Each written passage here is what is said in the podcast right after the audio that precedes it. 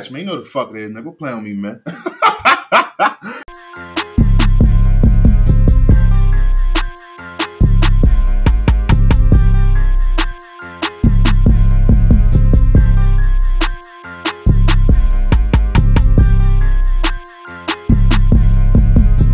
Alright, fuck it, let's get it. Yes, sir. What's poppin' with y'all? Welcome back to another motherfucking episode of the Until Further Notice podcast. I am the flyest, highest, coolest, smoothest host of them all. OG Hash, man. You know the fuck it is, man. What's up with the people, man? How y'all doing out there, bro? It's episode 56, bro. We're on the grind at 100, man. This shit won't stop for a motherfucking soul, bro.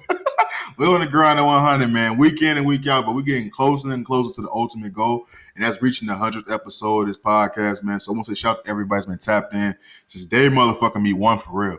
You know what I'm saying? That's been joining this journey, that's been tapped in on this journey. And shout out to my first-time listeners and my last-time listeners, bro. It really don't matter to me. Just shout out to y'all taking the time out y'all day to come fuck with the kid, you know what I'm saying?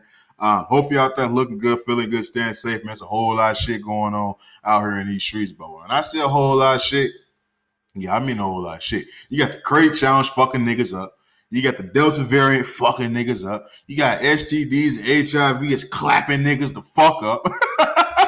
Niggas is getting know you clap the fuck up, B. Don't let it fool you.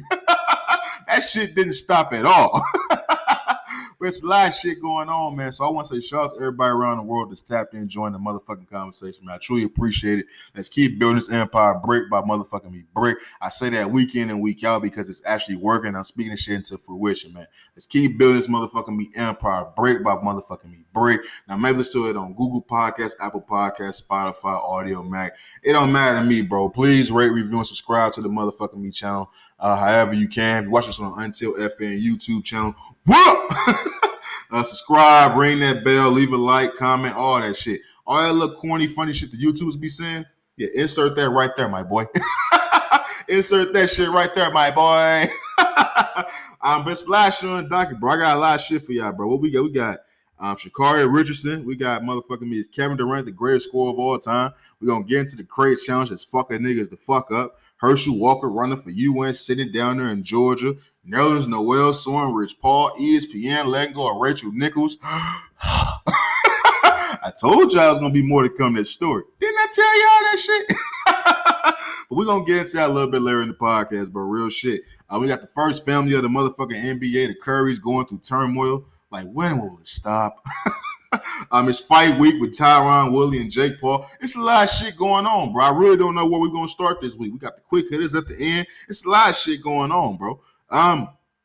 You know, we might as well get into Sha'Carri Richardson, bro. I feel like that was probably the biggest story that happened over the past weekend. So let's motherfucking start the podcast there, bro. Let's get into Sha'Carri Richardson, bro. Sha'Carri Richardson, she ran 11-14 and finished 9th at the Nike Prefontaine Classic. It was bad, bro. I'm not even going to fake it. It was bad. It was one of those things to where it wasn't even close. Like, it's not even about Thompson Hurrah smoking her ass like that. Because that's who came in first and ran the second fastest time. I'm knocking the camera over. And ran the second fastest time in women's history. And you know what I'm saying? Women's track and field history and 100-meter history. So that's not even a story. Because everybody smoked her. So you can't even really put your eyes on the number one winner because, nigga, 1 through 8 smoked Sha'Carri ass. Like, it wasn't even a close race. And it wasn't even close. And, like, I'm not even bringing this up on the podcast because she lost, fam. Like, on some real shit, I was kind of struggling with how I was going to start this topic off because I didn't know. I wanted to make sure it was clear that I'm not talking about this woman for losing a fucking match, losing a race. I've seen too many greats lose to do that shit. LeBron James is 4-6 in the finals. Kobe was 5-2. Tim Duncan he lost in the finals, nigga. I didn't see Serena Williams lose. Tiger Woods lose. The only Mike Tyson got his ass whooped before, knocked the fuck out. Muhammad Ali got beat before. The only motherfuckers who ain't lost is Michael Jordan and Floyd Mayweather. That's the only niggas that ain't lost. Everybody ain't like them, okay? So I'm not even talking about this type bringing her up on this podcast because she lost. Hell no. The reason why I'm questioning her professionalism and asking, was this more proof that Sha'Carri Richardson simply isn't a pro, is because what happened after the race. You know, after she got her ass smoked, bro, she had her post-race interview, I guess that's what you would call it, which she had been doing all year long. I've been watching them all year long. When she was running, she was doing them. So I'm happy she did the shit when she lost. I'm very happy she did that. But the shit she was saying and the arrogance that she was displaying, instead of showing humbleness, it's like, yo, what the fuck are you doing? You got Shelly Ann Fraser Price and them walking behind her, laughing at her and shit, because you're a joke. You just got your ass rolled the fuck up. In track terms, you just got rolled the fuck up by everybody. You had the most hype, and you just got rolled the fuck up by everybody. And like I said, it's not about you losing the race. It's about the shit you did after the race. So immediately following the race, you did a fucking post-race interview, and you just talking about motherfuckers still talk they shit. I'm still going to be here. You can't count me out. That shit sound good in your head, but ain't nobody trying to hear that shit. Ain't nobody trying to hear that shit after you had just got suspended for missing the Olympics for smoking weed, taking yourself out the race, taking yourself out the motherfucking race, and you got all this other extra time to train and all this shit just to get your ass smoked like this? Motherfuckers don't want to hear you popping your shit and hear your charisma and your cockiness coming out, because now it come out as arrogant. It was cocky when you was rolling, motherfuckers. When you lose and you still doing that shit, it's just arrogance and ignorance that the motherfuckers don't want to pay no attention to. So then when you combine that with the shit that happened after that, when the second motherfucking post-race interview, she was still making excuses and shit like that, and still just not showing any humbleness in her interviews. You got Allison Felix going on, I believe that was Jimmy Kimmel, supporting her, talking about let's give her the support that she actually needs or some shit like that. And basically Sha'Carri posted on her story, motherfucking basically some the basically talking about that was fake love. That's basically what she was saying, bro. Basically talking about motherfuckers going on TV shows saying that shit. That's good as well not saying that shit at all, because basically it wasn't said in confidence and private one-on-one conversation with her and Allison Felix, between Sha'Carri and Allison Felix, I should say. But it's like, with all those actions, it's like, you not being a pro about this shit. And I'm not surprised that she's acting the way she's acting, bro. I'm truly not. Because we're talking about a woman who had the biggest race of her life, and she purposely disqualified herself. She purposely did this shit. Like, it comes a point in time where you got to question motherfuckers' professionalism, because with the reason her being suspended, the whole weed situation, I'm a motherfucker that smokes weed on a daily basis. I stay high. But when you're a professional athlete, my nigga, it's just certain lines you can't cross during certain parts and time of the year. If you got the Olympics coming up, fam, you can't get disqualified because you smoke weed. You can't go smoke that blunt. And like I said, I understand why she was feeling the way she felt as somebody who's lost a parent. Fam, I totally understand. That shit can fuck you up. But we've seen too many times and too many instances where professional athletes have lost loved ones and went out there on the field, went out there on the court, went out there on the track, went out there and just perform and dominate in the octagon, in the ring, and dedicate their performance to their fallen loved one. That's the difference between being a pro and being a regular motherfucker. You're not a professional athlete because you run fast, Sha'Carri Richardson. That's not why you're a pro. You're a pro because you have, not only can you run fast, you have to be able to get in front of the media and conduct yourself as a pro. You're held to a different standard. Just because you run fast don't mean motherfuckers is going to – you're just a pro. No, it's you have to learn how to be a professional athlete. I don't give a fuck what sport it is, man. That's why it's veterans around. That's why I be vets and shit. Like I just talked about last week with Udonis Haslem being on the NBA team. You need veterans around to teach motherfuckers how to become a pro, who's been around the game. So when you got Allison Felix going on national television trying to support you and shit, and you turn around basically saying, nah, bitch, fuck you, what are you doing? Because you're obviously not handling this well. You get suspended for weed. You're missing the biggest race of your motherfucking life. You come back weeks later against basically the whole fucking Olympic medal stand and get fucking smoked, and you still talking shit? No, that's not what you're supposed to do right now. That's not what you're supposed to do right now.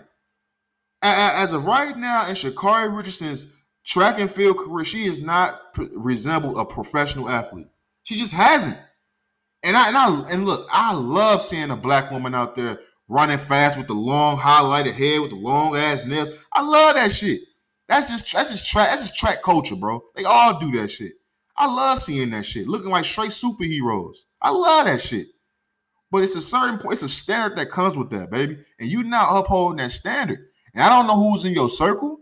I don't know who's around you. If you got yes men around you or yes women around you, but they're not telling you the real. And as of right now in 2021, what's this? What's today's date?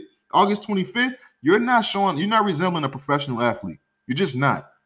Everybody rallied around you because you got suspended because you smoked some weed and motherfuckers found out your mother died and everybody was sympathetic. Everybody turned on you now because of the shit you did after your race. Yeah, you got the few motherfuckers you lost, motherfuckers don't want to hear from you. But the real motherfuckers is not fucking with you because of the way you acted after you lost.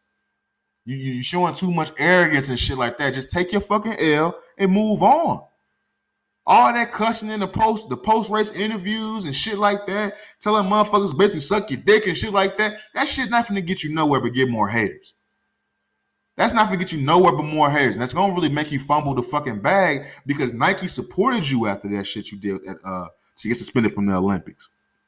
Nike supported you and you went to a Nike event and got your ass smoked and then behaved poorly in the post-race interviews. So it's like at this point in time, you're already starting off bad. You starting off bad, and I want to see you succeed. I don't want to see this shit fizzle out, and it's gonna be a what could have been story. Because at this point in time, it's looking like that because you already fucked up the biggest race of your life. The Olympics is not every year, my dude. Like I think motherfuckers don't understand. The Olympics only come around every 4 years. Just because you fast as a motherfucker today don't mean you finna be that same speed and be the same, as healthy as you are now 4 years from now. It's going to be another motherfucker Sha'Carri Richardson come around that's going to be smoking shit. So it's like when motherfuckers get these opportunities, fam, I talk about all the time. When motherfuckers get these opportunities, bro, you can't act like this shit was supposed to be given to you. No, this shit is an opportunity to become one of the best athletes of all time. That's what this was for Sha'Carri Richardson, and she fumbled that shit. Now, it's not too late. She still got multiple. She got time. She's still young, but that shit don't just work out for everybody. Just because you're still young don't mean you still going to have this same you still going to have this same prime form in 4 years from now. Some niggas get better. Some niggas get worse. We've seen it happen, no matter the sport. We've seen this shit happen when niggas be flashing the motherfucking pan. So my question is the events that just transpired with Sha'Carri Richardson just more proof that at this point in time, she simply isn't a motherfucking pro? That's the question. That's the motherfucking me question, bro. Real shit. Moving on, man. Let's go ahead and get into fight week, bro. We got to get into fight week, bro. I ain't going to lie to you. I'm hype as fuck, bro. I ain't going to lie to you. Earlier today, bro, I watched the motherfucking what's that shit? The media day for the boxing shit where you had Tyron Woodley out there. Yeah, got into the motherfucking the ring, working on this shit. You know, so for the whole Jake Paul and Tyron Woodley fight that's coming up this Sunday on motherfucking me Showtime. I'll be honest with you, I'm nervous, man.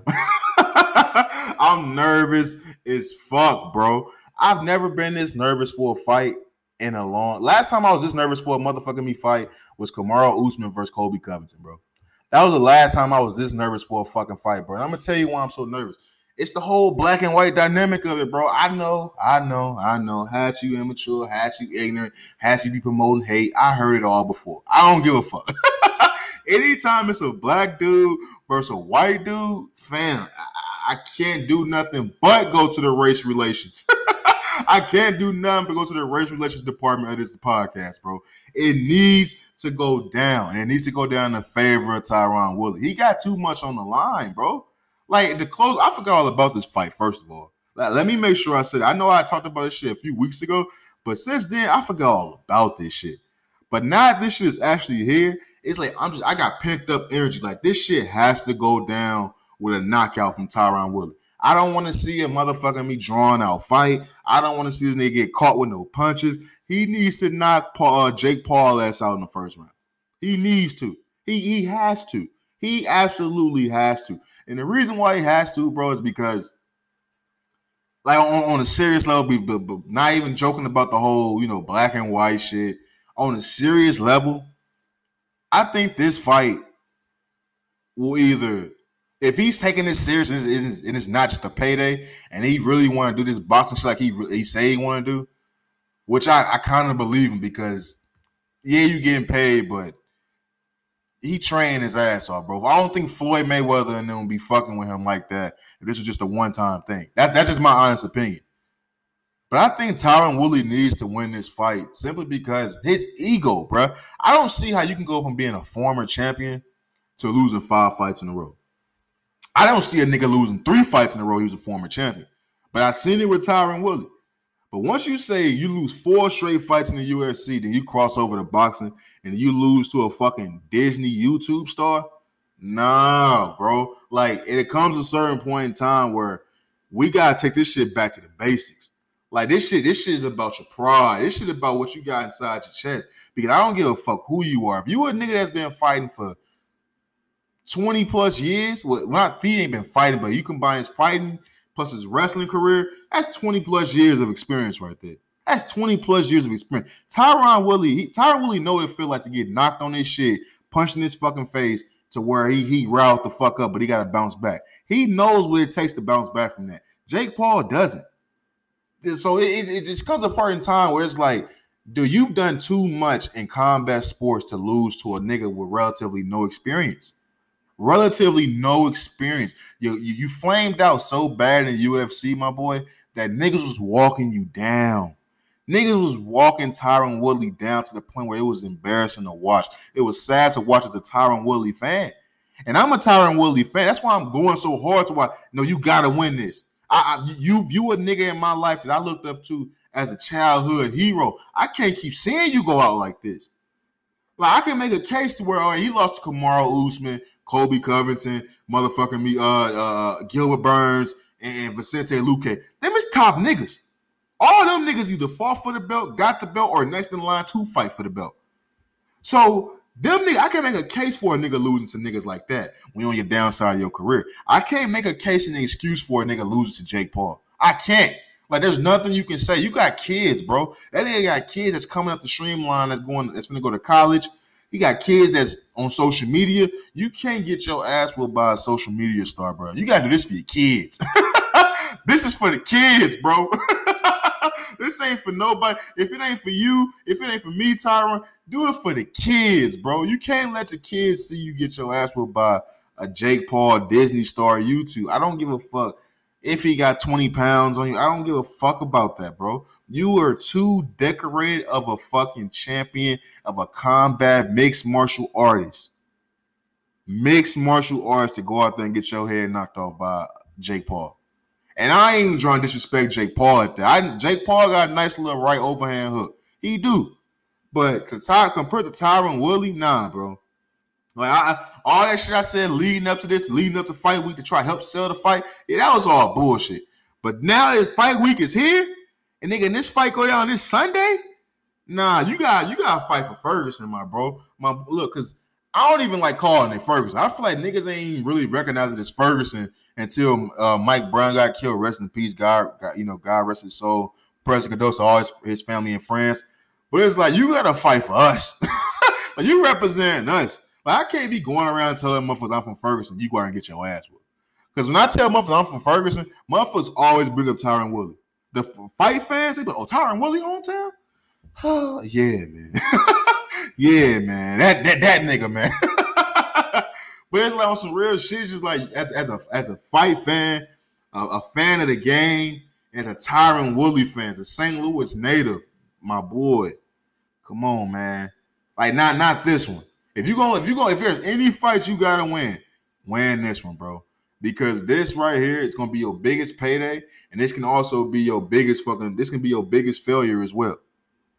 It's literally that simple. This can be your biggest fucking payday, and help you leapfrog into another sport on a big stage on a professional level, or it can be your biggest fucking failure, bro. Like there's no other way to slice it. The pressure is definitely on.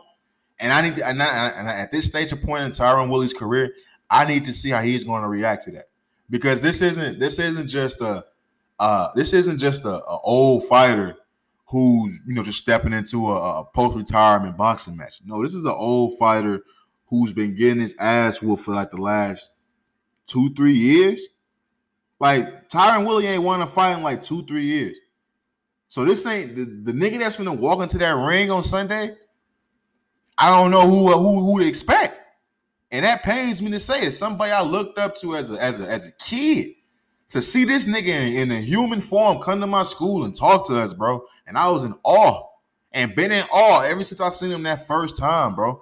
So for me to say I don't know what to expect from this nigga once he gets into that ring, like, I don't feel confident saying he's going to win that fight. I don't. Because I know he should. He should have won his last two fucking fights. But the nigga, he just, you know what I mean? Just ain't even pulling that trigger. It's one of the saddest things you can ever see is when a dog loses fight, bro. When a dog loses fight, it's some of the saddest shit you can ever see in your life, bro. Real motherfucking talk. So I hope that's not the case with Tyron Woodley. I hope at least for one fucking fight left, he can pull that shit out and all, as well as get a big ass payday, get some of his fucking fighting pride and dignity back. Because the last couple of times niggas didn't see you in the octagon or even in fighting in a fighting stance. Even getting your ass whooped. So you got to do this for the hometown, bro. I'm running with the home team. I'm definitely going to be tapped in, tuned in, watching that shit. Because at this point in time, it don't matter what Tyron Woodley do, bro. I got to support this because I know where he came from. I lived on the same streets as this nigga. I walked them same blocks as that nigga. So if he made it, I got to support. But you still got to win this fucking fight, nigga. Fuck the bullshit. Real motherfucking talk. Moving on, man. Let's go ahead and get to ESPN dropping Rachel Nichols, bro. We gotta talk about that shit. Look, man, I talked about this when this shit all first kicked off, bro. I talked about this up on the podcast, bro. You had the whole Rachel Nichols, her and the LeBron James correspondent being secretly recorded to where she's basically saying they was giving Maria Taylor the job due to diversity reasons and things like that. And I knew when I brought that on the podcast, bro, that was one of those stories that I knew it was gonna be more to come. Because it's been a lot of shit going on at ESPN. Like, you got the whole Max Kellerman and Stephen A. Smith shit. I don't know if nobody's paying attention to that shit. But when I talked about that shit on the podcast about Max Kellerman, you know, it was reports that he going to be getting removed from First Take and shit like that. Stephen A. Smith ain't been on that bitch since. Stephen A. Smith ain't been on First Take since that news came out, bro. And I don't want to hear that this nigga ain't been nowhere. Because he been doing hella interviews and hella podcasts since that news came out. He got, now obviously some of that shit probably was recorded prior to that news coming out, but motherfuckers is asking Stephen A. Smith directly about that shit. They literally asked him about all the reports about Max leaving and shit like that. And he giving the PC answers like he not going to discuss that. He can't discuss that. That's between Max and, you know what I'm saying, ESPN, you know, big bosses and shit like that. So he dancing around the situation. But it's some real funny shit going on up there, bro, because this whole Rachel Nichols shit, it was reported today that she's being removed from all ESPN shit. And they fucking canceled The Jump. The Jump was one of those shows that I actually enjoyed. I didn't fuck with Rachel Nichols as a person, but that show I fucked with because I felt like that was one of the few shows that they just allowed motherfuckers to have a little bit more fun. You know what I'm saying? It was a basketball show, but it was they had a little bit more fun on that shit. With Kendrick Perkins, Richard Jefferson, when Paul Pierce was on that motherfucker, when T-Mac was on that motherfucker, Robert Horry, Scottie Pippen. Like, when they bring the motherfuckers on there, this shit be kind of cool and it be kind of entertaining. So see them canceling that show is kind of surprising because I understood that when it was like a week or two ago, it came out that Malika Andrews was going to be doing The Jump for a whole week straight. And they only gave her like, what, 3 days? 4 days? I think they probably gave her a week and a half. I think she did all last week and probably only did like two episodes this week. Whatever the case may be, she was killing that shit. And when I seen that, I was like, oh shit, Rachel really in trouble. Because she lost her job to Maria Taylor, but Maria Taylor ended up leaving as soon as the finals was over. And I was wondering what the fuck was up with that. I asked her on this podcast, did she just get a bigger bag? Because it was clear that black women was ending up winning that fucking race, and winning that battle, I should say, up at ESPN. They was taking over. Maria Taylor took Rachel Nichols' spot. Fucking Malika Andrews was getting the fucking courtside shit with all the coaches, and she did the NBA finals trophy presentation. Like, black women were starting to be all over ESPN, all over that motherfucker. And when Malika started doing the jump, I was like, oh shit, it's over for Rachel. So I wasn't too surprised that they ended up letting go of Rachel, but to see that they got rid of the jump as well, it's like, okay, what the fuck is really going on up there? Is they really just trying to get rid of everything that had to do with Rachel Nichols for the time being? Because she was saying some shit that could have got ESPN some hot fucking water. You got a lot of motherfuckers saying that ESPN didn't handle the situation properly, which, I mean, I don't really know what was the proper way to handle this shit, because I don't see it going no different if it was a black woman that said the shit that Rachel Nichols said. It probably would have been a lot worse and shit would have got done a lot faster, because she said what she said and they just said it was some, they just, I don't even, did the ESPN even release a statement on that shit? I don't think they did. I think she just came on a jump like the next day and apologized for it with like a two-line apology, and that was the end of it. But I mean, I knew it was gonna be more to come, but on face value, there was nothing else to come from that story.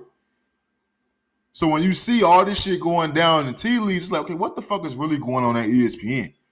Because they got Stephen A. Smith as they put his ass on ice.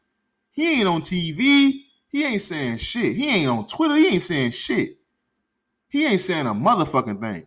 Now, he already the fucking cash cow over there. When you take away Rachel Nichols, bro, it's only going to be Stephen A. Smith and motherfucking me, Jalen Rose, who really got keeping the lights on at that motherfucker. And Greeny as well. But it ain't ESPN doing a lot of motherfucking me roster movement over at that motherfucker, bro. And they've been doing that for the last couple years. They losing a lot of motherfucking talent. I'm eager to see where Rachel Nichols goes, because no matter how much I don't like her as a person, she's exceptional at her job. And I've seen her. She was on TNT before. She might go back to TNT. She may go to fucking CNN. For some reason, I see a lot of motherfucking people from ESPN on CNN all the fucking time. Stephen A. Smith used to be on CNN. Will Kane ass on CNN. And Rachel Nichols used to be on CNN, a regular on CNN. So I can see her going multiple fucking routes. I don't see her going to NBC. That's what Maria Taylor said. I don't see her doing that. But it is. I am eager to see where she goes, because she is a big talent in that industry, and I'm eager to see what the fuck ESPN has to say about releasing her, because they didn't say much about the whole situation in the first place. But it's clear that they're either siding with African American women, or they're just trying to keep their bottom dollar, keep their bottom line intact. I don't know at this point in time.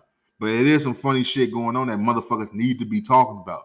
Because when you see how they handling the whole Rachel Nichols situation, and you see how they handling the whole First Take situation, somebody finna get fired in motherfucking me in public relations.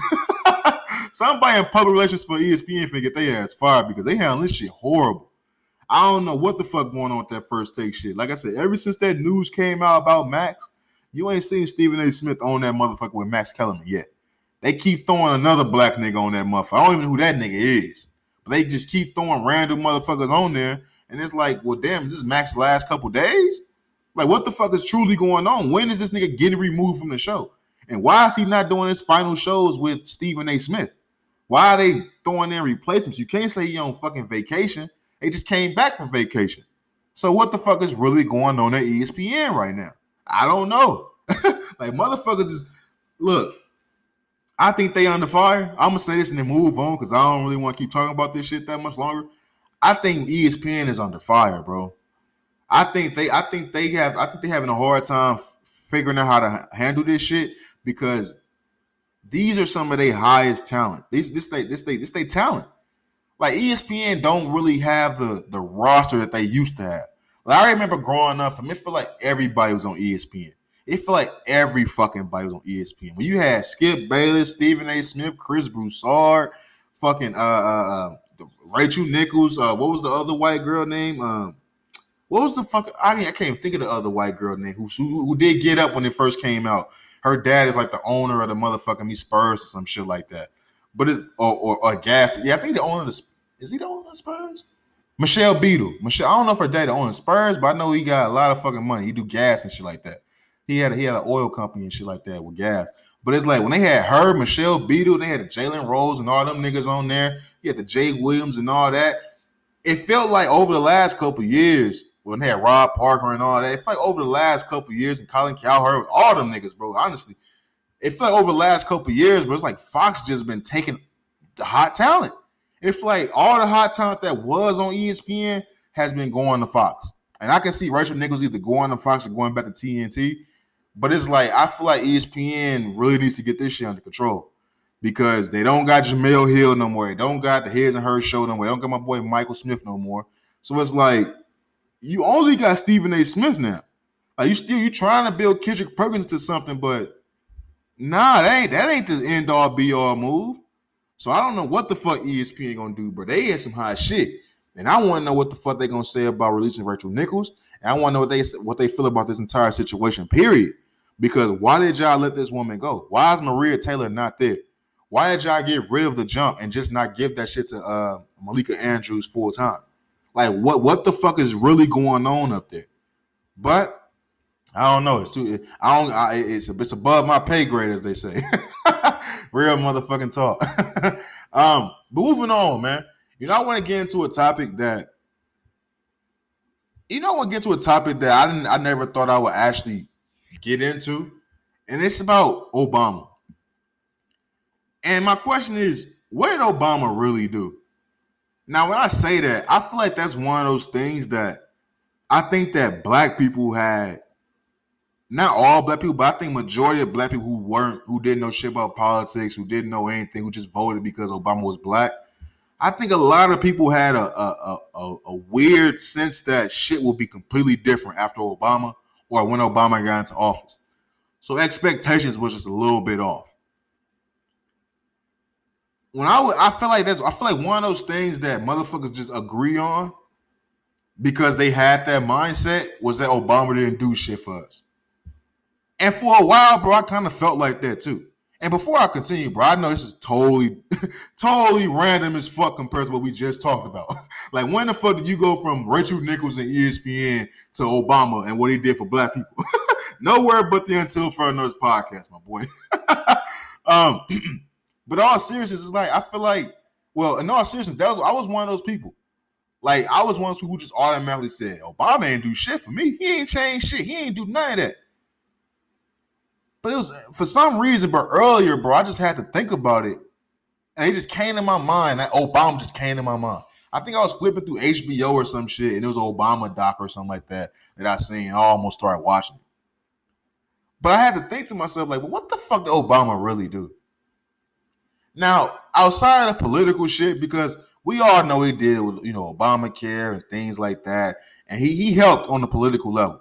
And I do understand when it comes to presidency and politics, a lot of times motherfuckers that actually do something, the person after them actually reaps the rewards and praise for that shit. Like, a lot of shit that Trump was getting praised for was because of Obama.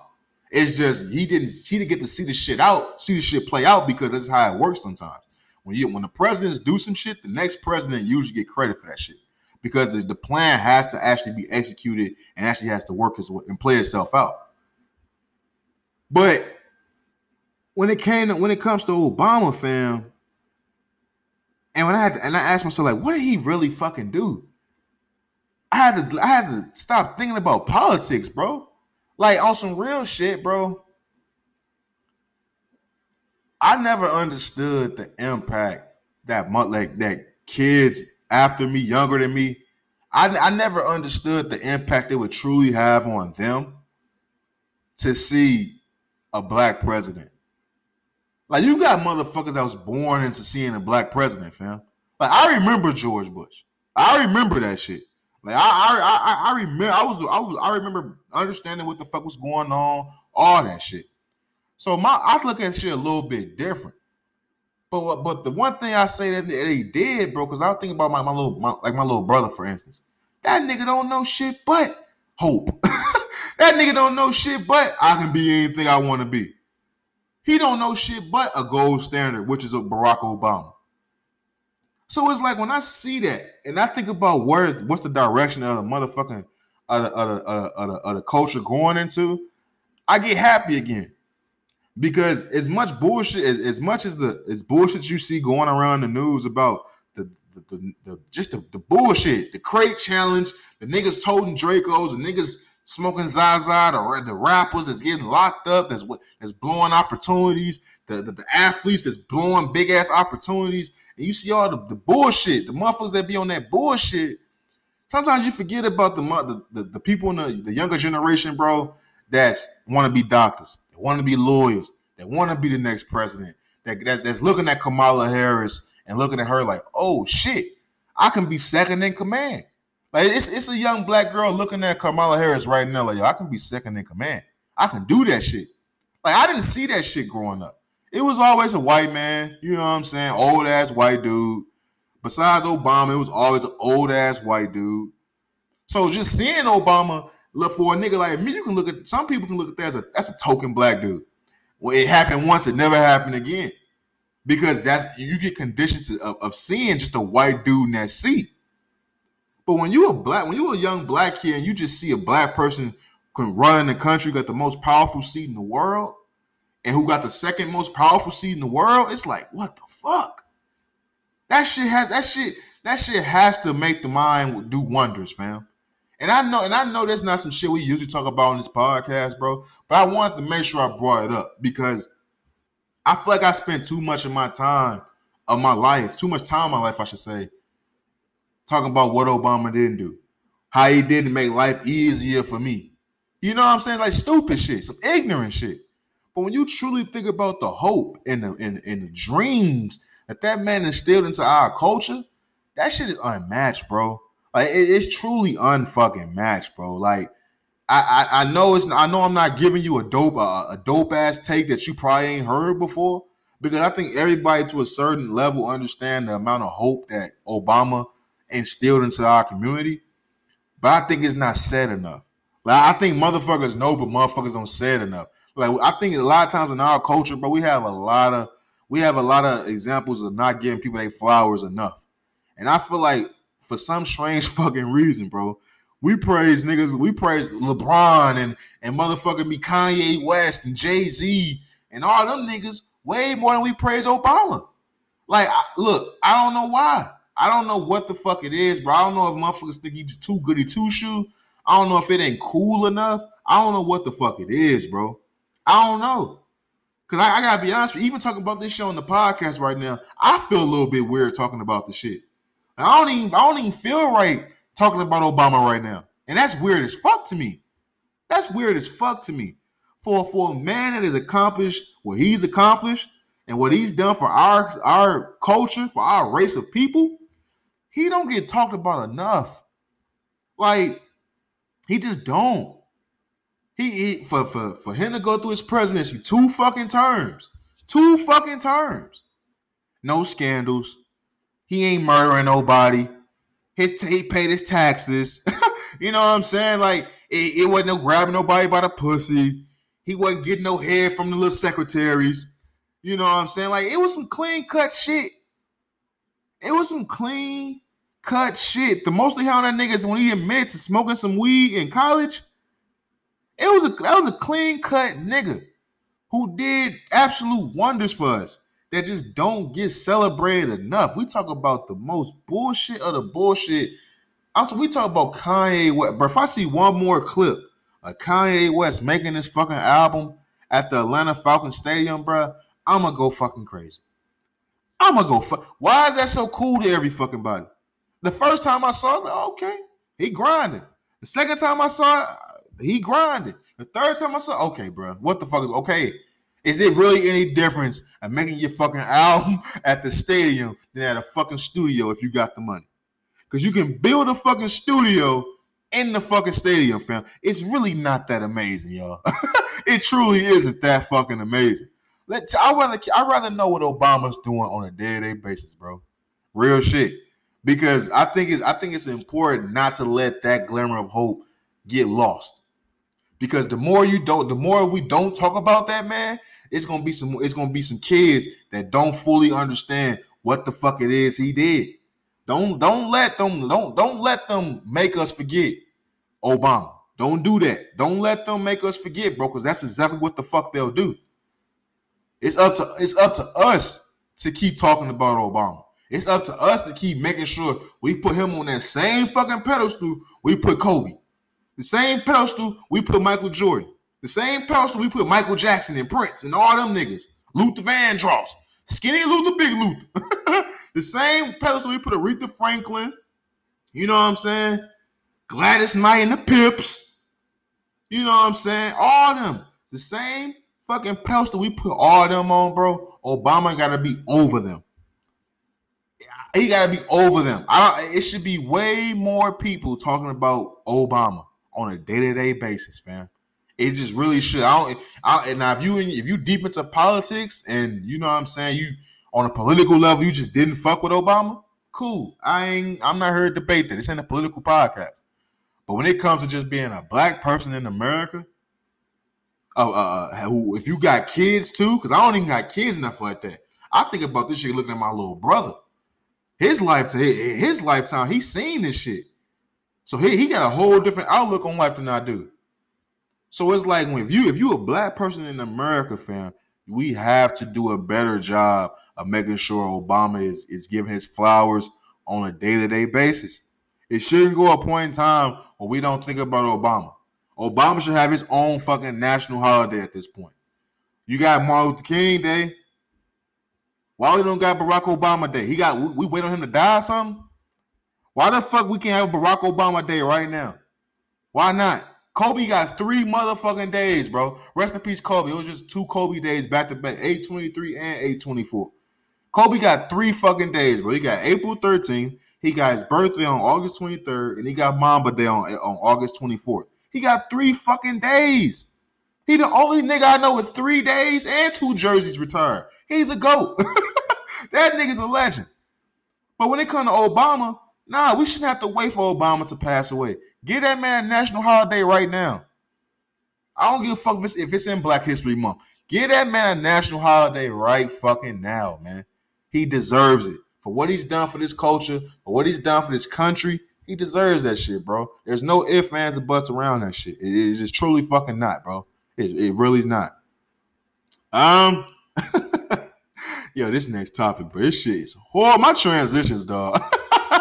My transitions ain't shit, bro. But I want to move on, bro. Let's get off the serious shit for a minute. Let's get back to some other shit, bro. Let's get into Nerlens Noel, bro. It came out that Nerlens Noel is suing Rich Paul. Pretty much saying that he's suing Rich Paul for like $58 million, I believe. It all came out after Rich Paul, you know, went to the Players Association and filed grievance that Nerlens Noel owed him $200K. That he did get his commission from the brokering the New York Knicks deal for Nerlens Noel. And Nerlens Noel responded with that shit with a countersue of $58 million, saying that basically Rich Paul wasn't doing his job of helping him get, you know, contracts during a certain period of time. And also that the story about this shit is Rich Paul basically came up to him at a Ben Simmons birthday party and told him that Nerlens Noel was worth $100 million at the same point in time where Nerlens Noel was actually negotiating a $70 million contract with the Dallas Mavericks.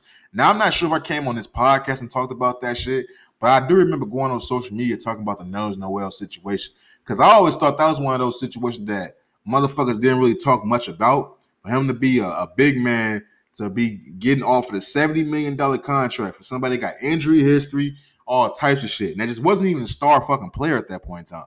Getting offered $70 million, and he turned that shit down and ultimately had to play for a 1-year vet minimum or some shit like that. Not a mid-player level exception or some bullshit like that. He basically did Dennis Schroeder before Dennis Schroeder. And I always wanted to know, like, what was the real story behind that? It comes out that basically when he had the $70 million deal on the table, Rich Paul told him, you a $100 million man that don't take that deal and nigga take the 1-year deal and bet on yourself type shit. He said that's what Rich Paul said. I don't believe Rich Paul said that. Anywhere it go, even if Rich Paul did say that shit, at that point in time, Rich Paul was not Nerlens Noel's, he wasn't his agent. So you supposed to listen to your agent still. That nigga not consulting you if you not being represented by him. He just giving you some advice. And at that point in time, nigga, you should just deem that as bad advice. That's why I always say, niggas always saying that whole bet on yourself shit. That's not betting on yourself when you're making a dumbass decision. Nerlens Noel was an injury-riddled big man with no offensive skill, no nothing flashy. He was just a run-protecting big man. He not the best at it. He not the worst at it. He decent. He decent. Niggas offered him $70 million and he turned it down to sign a one-year deal for like $4 million? In what world does that shit make sense? That's what niggas, the reason why I brought it up is because that whole Dennis Schroeder shit. This is the same situation. It's literally the same fucking situation. Niggas turning down all this money trying to bail themselves in the off season when they're not taking into consideration who the fuck they are. You're not a star player. You're not even a healthy player. Nerlens Noel turned down that contract and in the following season had to miss 42 games because he had a thumb injury. So he's not telling the whole story. Like, yeah, you went to Rich Paul. You turned down the contract, but then you got hurt, my boy. You can't blame Rich Paul because you got hurt. You got hurt. Like, I don't even understand how you even feel like this is going to be a productive countersuit. This shit not finna fly in court. You turned down a deal and you got hurt. That's not betting on yourself. That's literally doing some stupid shit because you getting hurt wasn't a shocker. You were an injury-riddled big man in the first place. So that's one reason why you're not finna get that. You're not finna win that lawsuit. And another reason is that nigga wasn't your agent when you turned down that deal. You just wasn't. And you weren't complaining about him not trying to actively get you a contract until he told your ass he wanted his money. I just think it's funny that when it comes to agents and players, this isn't the first time that motherfuckers have gotten bad advice. This is the first time that motherfuckers have turned down big deals and lost out on money. This is the first time this shit has happened. But I feel like the only reason why we really hearing about this shit is because Rich Paul is an African-American agent. And he don't got the same amount of clients as CAA. He don't. It's because motherfuckers know Rich Paul, and Rich Paul is an African-American man that motherfuckers want to try to attach this situation to him. When in all actuality, the situation really has nothing to do with him. It's not his fault that Nerlens didn't sign that contract. He wasn't representing Nerlens at that time. So you can't place that on him. I think with stories like this coming out, that shit doesn't do anything but try to run amok under Rich Paul's name. Because at this point in time, I think Rich Paul is the best agent out there. He getting all the stars. He get all them niggas paid handsomely. I'm talking. It's not even funny. I'm talking. It's not even. At this point in time, bro, it's fucking hilarious how he get these niggas paid. He get every single nigga that signed with Clutch paid, bro, and they all gonna end up playing with LeBron James somehow, some way, fighting for a ring. Like he's killing this shit right now. So when I seen the whole Dennis Schroeder shit going down, I was thinking about the Nerlens Noel situation. But now that this information came out that he's actually trying to sue Rich Paul for this shit, I think it's just it makes me even wonder more about Dennis Schroeder's situation. Because like I said, we only know about this this Rich Paul shit because Rich Paul is black. We still to this day do not know who the fuck Dennis Schroeder agent is. Who is Dennis Schroeder agent? Who is his agent? Some white dude? A nigga we don't know? You suing Rich Paul because Rich Paul is a known commodity, a hot commodity in this sport, in this space. That's why this shit is making news and shit like that, because it's Rich Paul, and Rich Paul's ultimately fucking connected to LeBron James. African American man who's become dominant in their workspace. But like I said, we don't know who Dennis Schroeder agent is. The nigga that told him flat out to not take the $85 million contract during the pandemic. Where is he at? What's his name? Is Dennis Schroeder suing that nigga? Because that's what we need to be talking about. Real shit. Because at the end of the day, bro, it really comes down to niggas gotta stop making excuses and saying that they betting on themselves when they really just making bad decisions, fam. That's all this shit come down to, bro. Take the money, my nigga. Word of advice to all my up and coming black athletes: take the money. I don't give a fuck what. I don't care. Take the money. Get traded later. Get traded later. No, get traded later, fam. Because once you turn down that money, there's not a guarantee that you're going to be getting that bread back. It's just not. Niggas get hurt. Niggas just fall off. Niggas get traded to different systems. Can't perform no more. Niggas get hurt. Like, this shit happens. Take the fucking money and get traded later, bro. It's really that motherfucking simple. Moving on, man. Let's go ahead and get into this, bro. Is Kevin Durant the greatest scorer of all time? Hey, is he?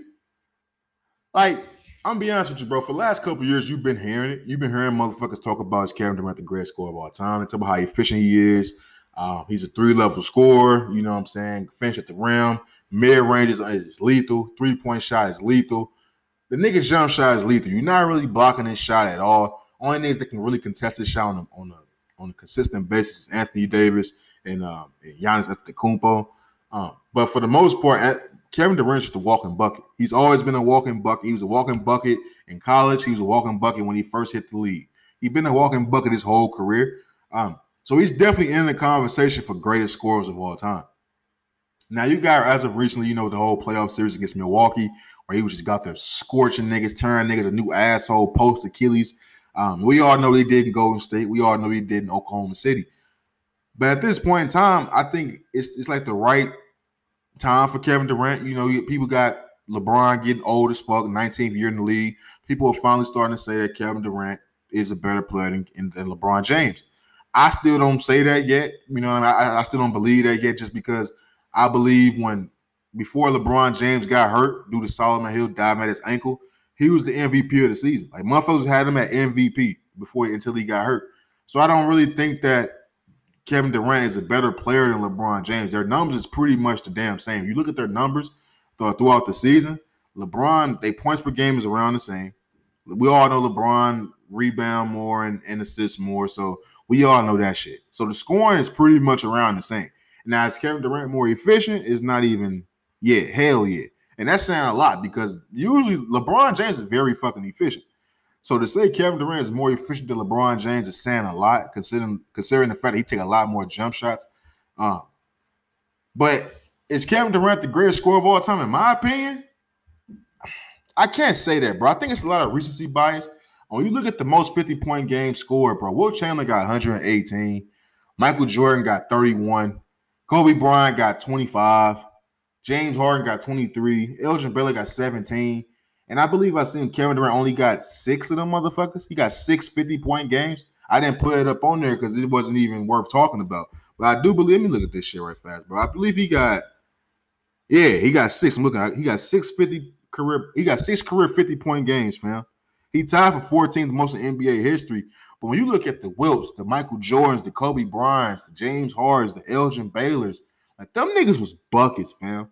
And I think a lot of times, bro, it's recency bias, obviously, because as of right now, there's not another player in the NBA who probably scores more efficient than Kevin Durant. But James Harden is definitely on this list, fam.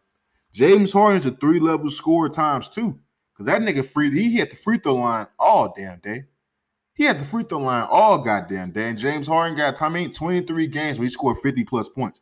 And some of those had triple-doubles attached to him.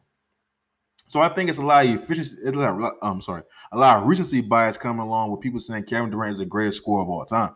I don't believe Kevin Durant's the greatest scorer of all time, but I do believe he's in that class. To me, when you talk about the greatest scorers of all time, bro, you're talking about obviously Kareem Abdul Jabbar, Michael Jordan, Kobe Bryant, Kevin Durant, James Harden, Steph Curry, Carmelo Anthony, Elgin Baylor, LeBron, Paul Pierce. Like, to me, you got to really talk about the knowledge of the game. And I only just named a few motherfuckers. I didn't even say Allen Iverson. You know what I'm saying? Like, it's a lot of them. T-Mac, Vince Carter. Like, niggas was out there getting busy. And to me, when I think about Kevin Durant, bro, I think of T-Mac. Like, to me, Kevin Durant and T-Mac got the same type of game. Now, obviously, it was a lot more jumping ability with T-Mac on his jump shot, especially. He jumped hella high on his jump shot. But when it comes down to the hezzy pull-ups and all that shit, that was T-Mac, bro. Like, T-Mac is the one who brought all that shit in. He was the hezzy guy before KD brought that shit in. Like, Kobe was taking that shit from T-Mac. Like, when you really go back and look at T-Mac game, his skill set and all that shit, it's a lot of Kevin Durant. It's just Kevin Durant 7 foot doing that shit. It's unguardable because he's 7 fucking foot doing that shit. But when I think about just the greatest scorers of all time, bro, it's a lot of niggas in that list. Now, that's a lot of niggas that Kevin Durant is over, but I don't think he's better than Kobe Bryant. For some reason, I just think niggas, when people talk about Kobe Bryant scoring, bro, they automatically go to all the shots he missed. Kobe did miss a lot of fucking shots, bro. He missed a lot of fucking shots. I'm going to be honest. He missed a lot of shots. But that's 20 years of shooting, bro.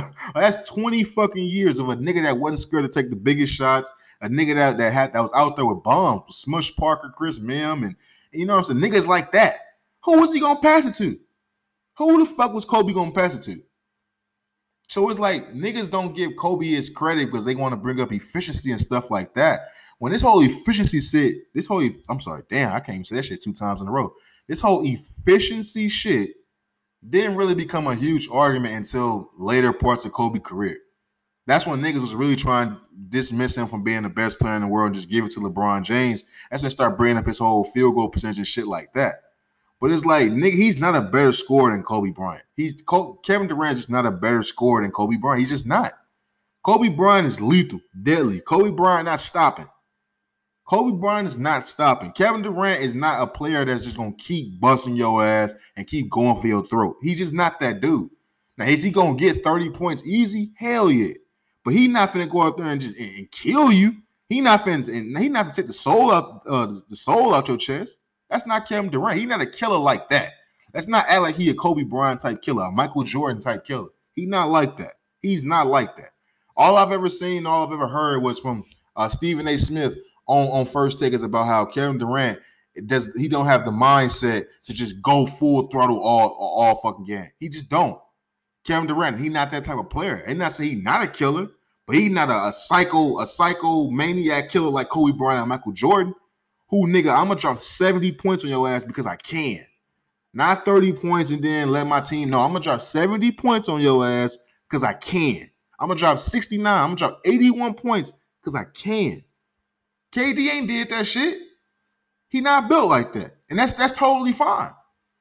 That's totally motherfucking fine. But when you go down to the career highs of what people then scored, you look at Wilt Chamberlain, he scored 100 points, man. Whether or not you believe it or not. After me seeing Giannis make all those free throws, I believe in them. Because they said Wilt Chamberlain hit hella free throws to score 100 points. I didn't believe it until I just seen Giannis go 18 for 19 or some shit during the finals. Jordan career high was 69. Kobe Bryant, 81 points. James Harden, career high, 61 points. Elgin Baylor was 71 points. David Robinson had 70 points. So it's like niggas, it's been niggas that done walked this face of the earth, that done went through the NBA, that done got busy either just like Kevin Durant or even more than Kevin Durant. So when you talking about the top 5 scorers of all time, my top 5 scorers of all time, the list is pretty simple. I'm going to be honest with you. My top 5 scorers of all time, it goes from Kareem, that's 1. Kobe is 2 for me. Jordan is 3. And I got Steph at 4. I don't think people really give credit, give Steph the credit he really deserves when it comes to being a scorer. And I got Wilt Chamberlain at my 5th spot. And I understand, and I got KD at number 6, bro. So my list goes down from Kareem, Kobe, Jordan, Steph, and Wilt. And I got KD at 6. Now, I know people probably going to have a problem with the whole Steph Curry. I just don't think people really give Steph his credit that he really deserved. That man, he changed the game. You got to guard that man as soon as he crossed half court. You don't have to guard Kevin Durant like that. And also, he don't need to dribble the ball as much as Kevin Durant to get his shots off. And also, I just think that he does everything that Kevin Durant does. He's just not 7 foot. That's truly how I feel. Wilt Chamberlain, I mean, you can't really argue with Wilt Chamberlain, fam. I do understand that niggas going to say he's going to get some small-ass niggas, but the proof is in the pudding, fam. That nigga dropped 50 points 118 times. Like, come on, man. I don't give a fuck who he's going against. He dropped 50 points 118 times. And I don't think niggas can really argue with the Kareem aspect. Kareem got the only unstoppable move in NBA history. I think niggas just don't talk about Kareem because it's not sexy enough. We in the age of where wingman and swingman are the go-to guys, the golden child. The whole Jordan era, ever since then, it's just been It's just been swing man and wing defenders and shit like that. Niggas that play on perimeter. Big man really don't never get the credit they truly deserve. When you talk about the greatest basketball player of all time, it's not even close. It's Kareem Abdul Jabbar. From high school to college to the NBA, like nobody's ever performed at that high of a level for the entirety of their basketball career like Kareem Abdul Jabbar. It's not even fucking close. But like I said, I got the whole Kobe and Jordan. I mean, you can swap that however you want to go. I'm always going to take Kobe over Jordan because that's who I grew up watching. Although I know what Jordan was and what Jordan did, and without Jordan, there would not be a Kobe. I understand that. But I grew up watching Kobe, fam, and I feel like Kobe was a better shooter overall, and he was better at making the tougher shots. So I got to put him over Jordan just because of that. But those are my top five greatest scorers of all time, fam. I got KD at 6. You know what I'm saying? I don't think that's a knock, and I don't really think that Kevin Durant would have himself as the greatest scorer of all time. I look at Kevin Durant as somebody who knows his game, who appreciates the history of the game, and understands that no, nigga, it was niggas like Kareem, Kobe, Jordan, and Wilt that came out there. Now, whether or not he'll say he better than Steph, that's debatable. They come around the same era, they're around the same time. But I think when you got the greatest shooter of all time, he has to be up there, bro. He has to. He's the greatest shooter of all time. He's efficient as fuck, 50, 40, 90 club on the regular. Like, there's nothing you can really say to really knock Steph Curry down on my list. Like, if you want to say KD's better than Wilt, you'll have a better chance because I'll have to think about who Wilt was going against, and Wilt wasn't, you know what I'm saying, shooting jumpers and shit like that. But I'm not putting him over Steph Curry, bro. I'm just not doing that, bro. I can't do that, and I won't do that. I can't even entertain that shit. I can't entertain that thought because I think Steph Curry is just that fucking lethal. And I think when it's all said and done on the NBA history and what motherfuckers is going to be talking about, I think you can't talk about the game of basketball without talking about Steph Curry. You just can't. It's certain niggas in this game that you just can't.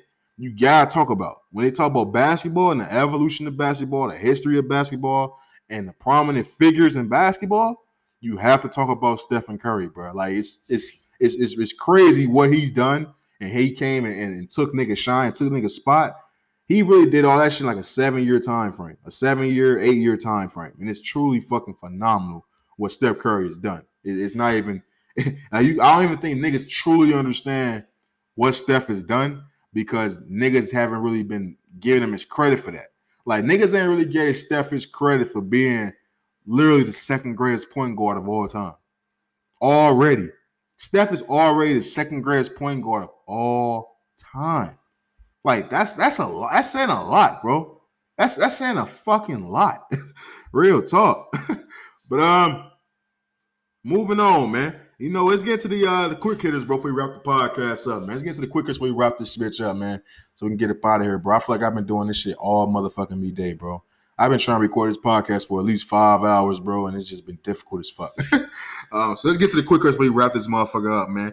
Let's get to the crate challenge, man. Everybody been doing this shit, man. This crate challenge shit is some of the weirdest shit I've ever seen in my life, bro. It truly is a monkey see, monkey do ass world. Like, I never understood what motherfuckers enjoy about hurting themselves. Like, it's one thing to see some shit on your phone and be laughing at that shit, but the moment you say, "Oh, I gotta do this shit," it's something wrong with you. Like, motherfuckers is getting seriously hurt doing this crate challenge shit. I'm seeing motherfuckers break their arms, break their leg. I seen them motherfuckers, they said this lady died. They said lady died. They doing this shit on concrete, fam. This motherfuckers doing this shit on concrete. On concrete. Like, it truly is some of the wildest shit I've ever seen in my motherfucking life. So where you see grown-ass people going outside, walking up and down stacks of crates for entertainment. That's how you know motherfuckers was in the house going crazy. This COVID shit got motherfuckers losing their mind.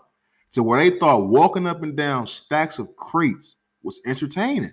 That shit not fun. I expect little kids to do that shit. I'm seeing grown-ass adults in their 30s, in their 40s, old motherfuckers doing this shit.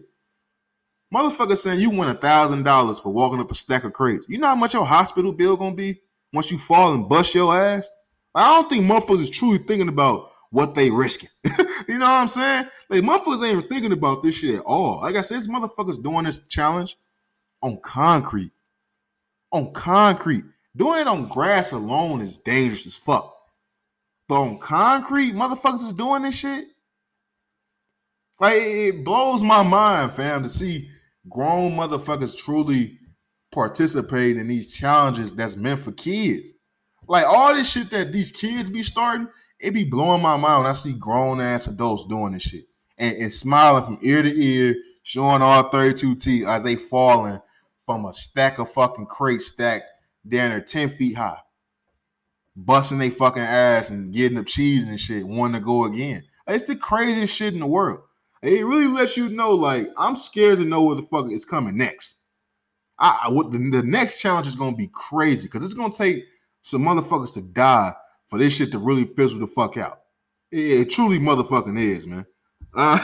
Real shit. Moving on. Kendrick. We got some Kendrick Lamar music on the way, man. They say he on the Baby King song that's coming out tomorrow on Thursday once this podcast drops. That song should be out called Family Ties. I believe they cousins or some shit like that. I don't really know. I'm not too big on Baby King. I don't really know too much of his music. But I'm a huge K-Dot fan, bro. And niggas been waiting on K-Dot to drop something for years. Like, for years. I know he came out probably 2-3 days ago with a post on his social media about this being his last album on TDE and things of that nature.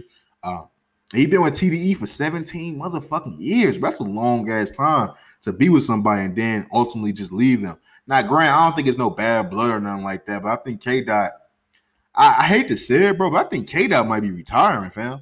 Like, I know it was some talk that came out like a year ago. No, like 2 years ago, I'm sorry. It was about like K-Dot, Kendrick, and just other big artists like Rihanna, K-Dot, Kendrick, and other artists like that. So they were saying like they were gonna drop one more album and possibly retire. And motherfuckers weren't really believing it. And I know when J. Cole, motherfuckers kind of believed that this may be his last album, but we know that's not the case. He got at least another one coming up after that shit. But with Kendrick, when you didn't hear Kendrick for like 4 years, like he wasn't making no no features, no none of that shit. It was like, what the fuck is going on with K-Dot? And then with this whole statement about this being his last album on TDE, it makes me think like, okay, when is K-Dot almost hanging this shit up? Because it wouldn't surprise me. He got the personality of a nigga that do some shit like that, and his music catalog is classic after classic after classic after classic. So if any nigga who had the right to retire when they just wanted to, it'll be K-Dot. Like, out of all these new niggas, well, not new niggas, damn, they've been on the game for like 10, 12 years now. But out of them type of niggas, it wouldn't surprise me that K-Dot retired. He's the most talented, and it's the way he went about his whole career the whole time. He never got out of his own lane, so it wouldn't surprise me if K-Dot retired. I hope he don't, but I'm just happy that we got K-Dot music on the way. The album is coming soon. It's been reports that he was in LA shooting music videos and shit like that. So I'm just happy. It's around that time. It's that time, bro, when niggas need real music. Niggas been thirsty for Kendrick Lamar, bro. Like, niggas been making the same song for the last couple years, bro. It's been to the point where niggas been bobbing their head hella hard to Young Thug release the same song over and over and over again. Like, not fuck with Thug, but let's keep it a buck. He been releasing the same fucking song for 2 years now. And ain't nobody said shit. He literally put a song out with Gunna called Ski and Surf. That's the same fucking song. And nobody said shit. Nobody said a goddamn thing because music, niggas just been dying for new music, some good music. And niggas been fiending for K-Dot. Now you finna feed the streets, bro. So I can't wait for that shit, man. Real talk. Moving on. Let's get into the Curry family, bro. It's going down, the Curry family, bro. The first family of the NBA, bro. It's really going down. It came out that Sonya Curry, she filed for divorce from Dale Curry, which is Steph Curry fucking father, of course. But more news came out about that. Dale Curry actually came out and said that Sonya Curry cheated on him with the ex-NFL player. Now, the only reason why I'm truly bringing this up is because the NBA has done one of those things to where they made sure to let you know that the Currys were basically the first family of the NBA. You got Dale Curry, who played in the NBA. His son, Steph Curry, and Seth Curry was always around when he played in the NBA. And now they both in the NBA. They both some damn good players. Steph Curry's one of the all-time greats. Seth Curry has made a name of his own these last couple years. They're some of the best three-point shooters ever, all three of them, Dale Curry, Steph Curry, and Seth Curry. Hell, Seth Curry shoot a better percentage than Steph, you know what I'm saying? But obviously we know it's because he don't shoot as much as Steph. But it's like they have done a good job of marketing that family as the first family of the NBA. You got their daughter, you got the daughter of Dale Curry, who be dating all the motherfucking NBA, she be dating NBA players and shit like that. So it was just a good look for them. You got Aisha, you got Steph bringing his kids to the post game interviews and all that shit. It was just a good look, and the NBA has done a good job in accepting what the fuck they got there and running with it. So when you fast forward, then now you see it. It's a divorce being filed. You got cheating rumors coming out. It's like, damn. it just makes you think like, it don't matter what you do, bro. It don't matter who you are. Family business and family drama, everybody go through the same shit. Like, it don't matter how much money you got. It don't matter how big your house is, how many cars you got. It don't matter about none of that shit. How much ice you got in your chain. That shit don't matter, bro. Because at the end of the day, everybody go through the same shit. If you got loved ones, we all go through the same shit. Like, Steph Curry is going through some shit to where it's publicly known that his parents is going through some bullshit. It's publicly known that his mama was out here creeping on his pops. Like, it's out there now. And it could be a huge story, but that shit happens in every household, fam. It truly does. Now, do I think the NBA is going to keep marketing them as the motherfucking the family of the NBA? I doubt it. Probably not going to show the mom and pops on the Megatron anymore. But at the end of the day, bro, shit happens, fam. I think after I seen Steph Curry still go out there and perform after his wife was on social media complaining about not being loved by other men, after I seen him still go out there and perform through that shit, ain't shit finna bother Steph Curry, bro. like once I seen Steph Curry still go out there and shoot 50, 40, 90, and his wife wanted the attention of niggas like me, I was like, this nigga mentally tough. This nigga mentally tough. So I have to go against LeBron on Tuesday, you know what I'm saying, Russ on Wednesday, Dame on Thursday, and your wife drop a news bomb like that on Friday. I mean, that nigga still, he got to be one mentally tough motherfucker to still go out there and perform. Real shit. So I think that's just one of those things that motherfuckers got to not try to blow up too big. Like, at the end of the day, bro, like I said, bro, we all go through the same shit. We all go through the same shit. And whether or not that woman was creeping on her on Dale Curry, it really ain't our business, fam. I'm not surprised, just because I'm not surprised. Like, I'm never surprised when the motherfucker was getting cheated on. Not in 2021. Like I said, it don't matter how long you've been knowing somebody, how much money you got, what you provide for that person. If a motherfucker want to cheat on you, bro, they gonna cheat on you, fam. Motherfuckers will find a reason to leave your ass. Real talk. Moving on, man. What we got? We got Herschel Walker. I talked about Herschel Walker on this podcast a few episodes ago. He is announced that he's running for U.S. Senate out there in Georgia. I think it's important for motherfuckers out there in Georgia to understand what Herschel Walker stands for. Because I came here and told you Herschel Walker don't believe in giving black people reparations. And he trying to run for U.S. Senate in Georgia. It's a lot of niggas in Georgia. It's a lot of niggas in Georgia, fam. So I think before motherfuckers go out there and just vote for Herschel Walker, because he a former NFL star, you know, he a known name, he an A-list celebrity and shit like that. Before you vote for that man, you better make sure you know exactly what he out there preaching and what he believe in, because that nigga don't believe in giving niggas money. It's as simple as that. He do not believe in giving niggas money. And I think that's one thing you need to take in consideration before you vote for that man. Real talk. Because I made one of, to me, I'll be honest, before I move on, I'd rather vote for the white dude that don't want to give me no money than vote for the black dude that don't want to give me no money. I'm sorry, bro. I feel like, nigga, if we black, bro, you gotta want to help a nigga out. Like, if you black and don't want to help a nigga out, you almost worse than the white dude. Because I expect the white dude not to want to help me out. But when the black dude don't want to help you out, yeah, bro, we might have to rough that nigga up. Real fucking talk, man. Last one, man, before we get up out of here, man. News came out right before I pressed record on this podcast, bro, on that Ron Jeremy has been indicted on more than 30 counts of sexual assault stemming from allegations made by more than 20 women. that spanned the last quarter century.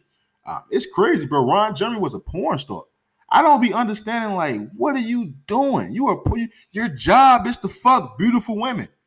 How do you take it too far with that? Your job is to fuck beautiful women on the reg. Raw.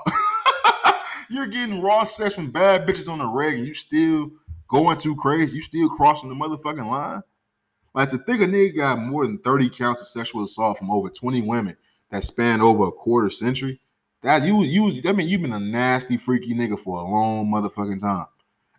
For a long motherfucking time. Now, just think about it, bro. 15, 20 years ago, did motherfuckers think we'll see a day where we seen R. Kelly and Ron Jeremy in prison? Damn.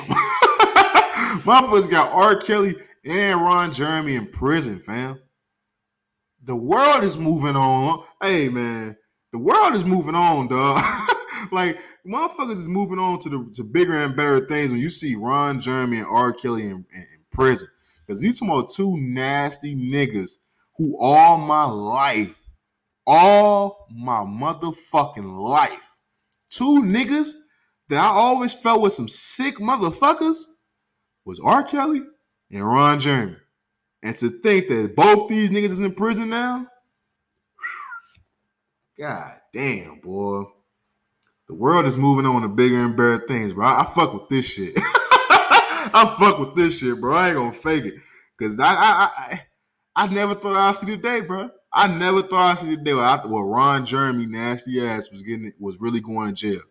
I always thought about that nigga, but I never thought I'd see the day where it actually came to fruition, bro. So it just lets me know, bro. It's more to come. It's going to be some more nasty niggas that we always thought was some nasty, creepy ass niggas who finna get their ass locked up in the future too, because Ron Jeremy, that was literally his job.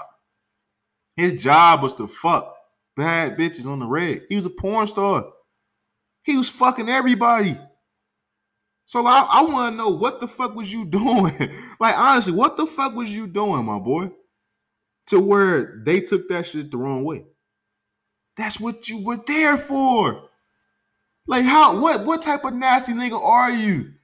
So where you can fuck 8 women in 2 hours and still have the energy and have the mindset to want to go take some shit from a woman. Like, that's crazy to me, dog. That's crazy. Like, look, man, that's crazy. That's enough, man. I don't even want to talk about it. That's nasty. I can't. I'm trying to think about what the fuck this nigga was possibly doing to have these type of things come up. Because it had to be some super crazy wild shit. I ain't want to read the articles and read the paperwork. I ain't want to read the shit because it was. It just has to be some super disgusting shit, bro. It just has to be, man. Real shit.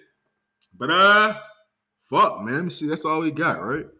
Let's get out this motherfucker. Man, I've been this motherfucker all motherfucking day, boy. I'm trying to get the fuck up out this bitch. But you know, man, I want to say shout out to everybody, man. Supporting the podcast on all platforms, bro. I truly appreciate it, bro. This week was a rough week, bro. I ain't gonna fake it, bro. Trying to get this episode out, man. I was in this motherfucker trying to do this shit for like 3 hours before I actually got any content done for you guys, man. So I want to say shout out to everybody, man. It's been tapping in, joining this conversation, supporting the podcast. I do this shit for y'all, man. Like, if it wasn't for y'all, I probably wouldn't have recorded this episode. Like, honestly, I was in this motherfucker going crazy. I feel like I was losing my mind, but I was like, nah, bro. It's motherfuckers who really look out for this episode, for these podcasts every week to come out, and they really be fucking with the kid, bro. So I wanted to make sure I did this shit for y'all, man.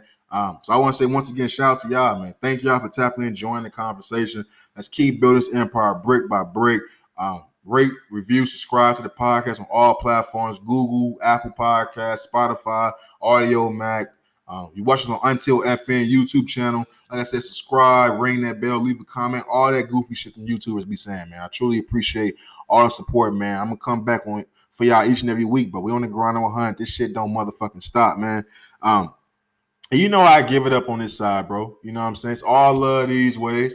Never let them sidetrack you with the bullshit. Always keep the main thing the main thing. Stay safe, stay sharp, stay sane. And I'll holler at y'all next week, man. I'm out this motherfucker. Peace.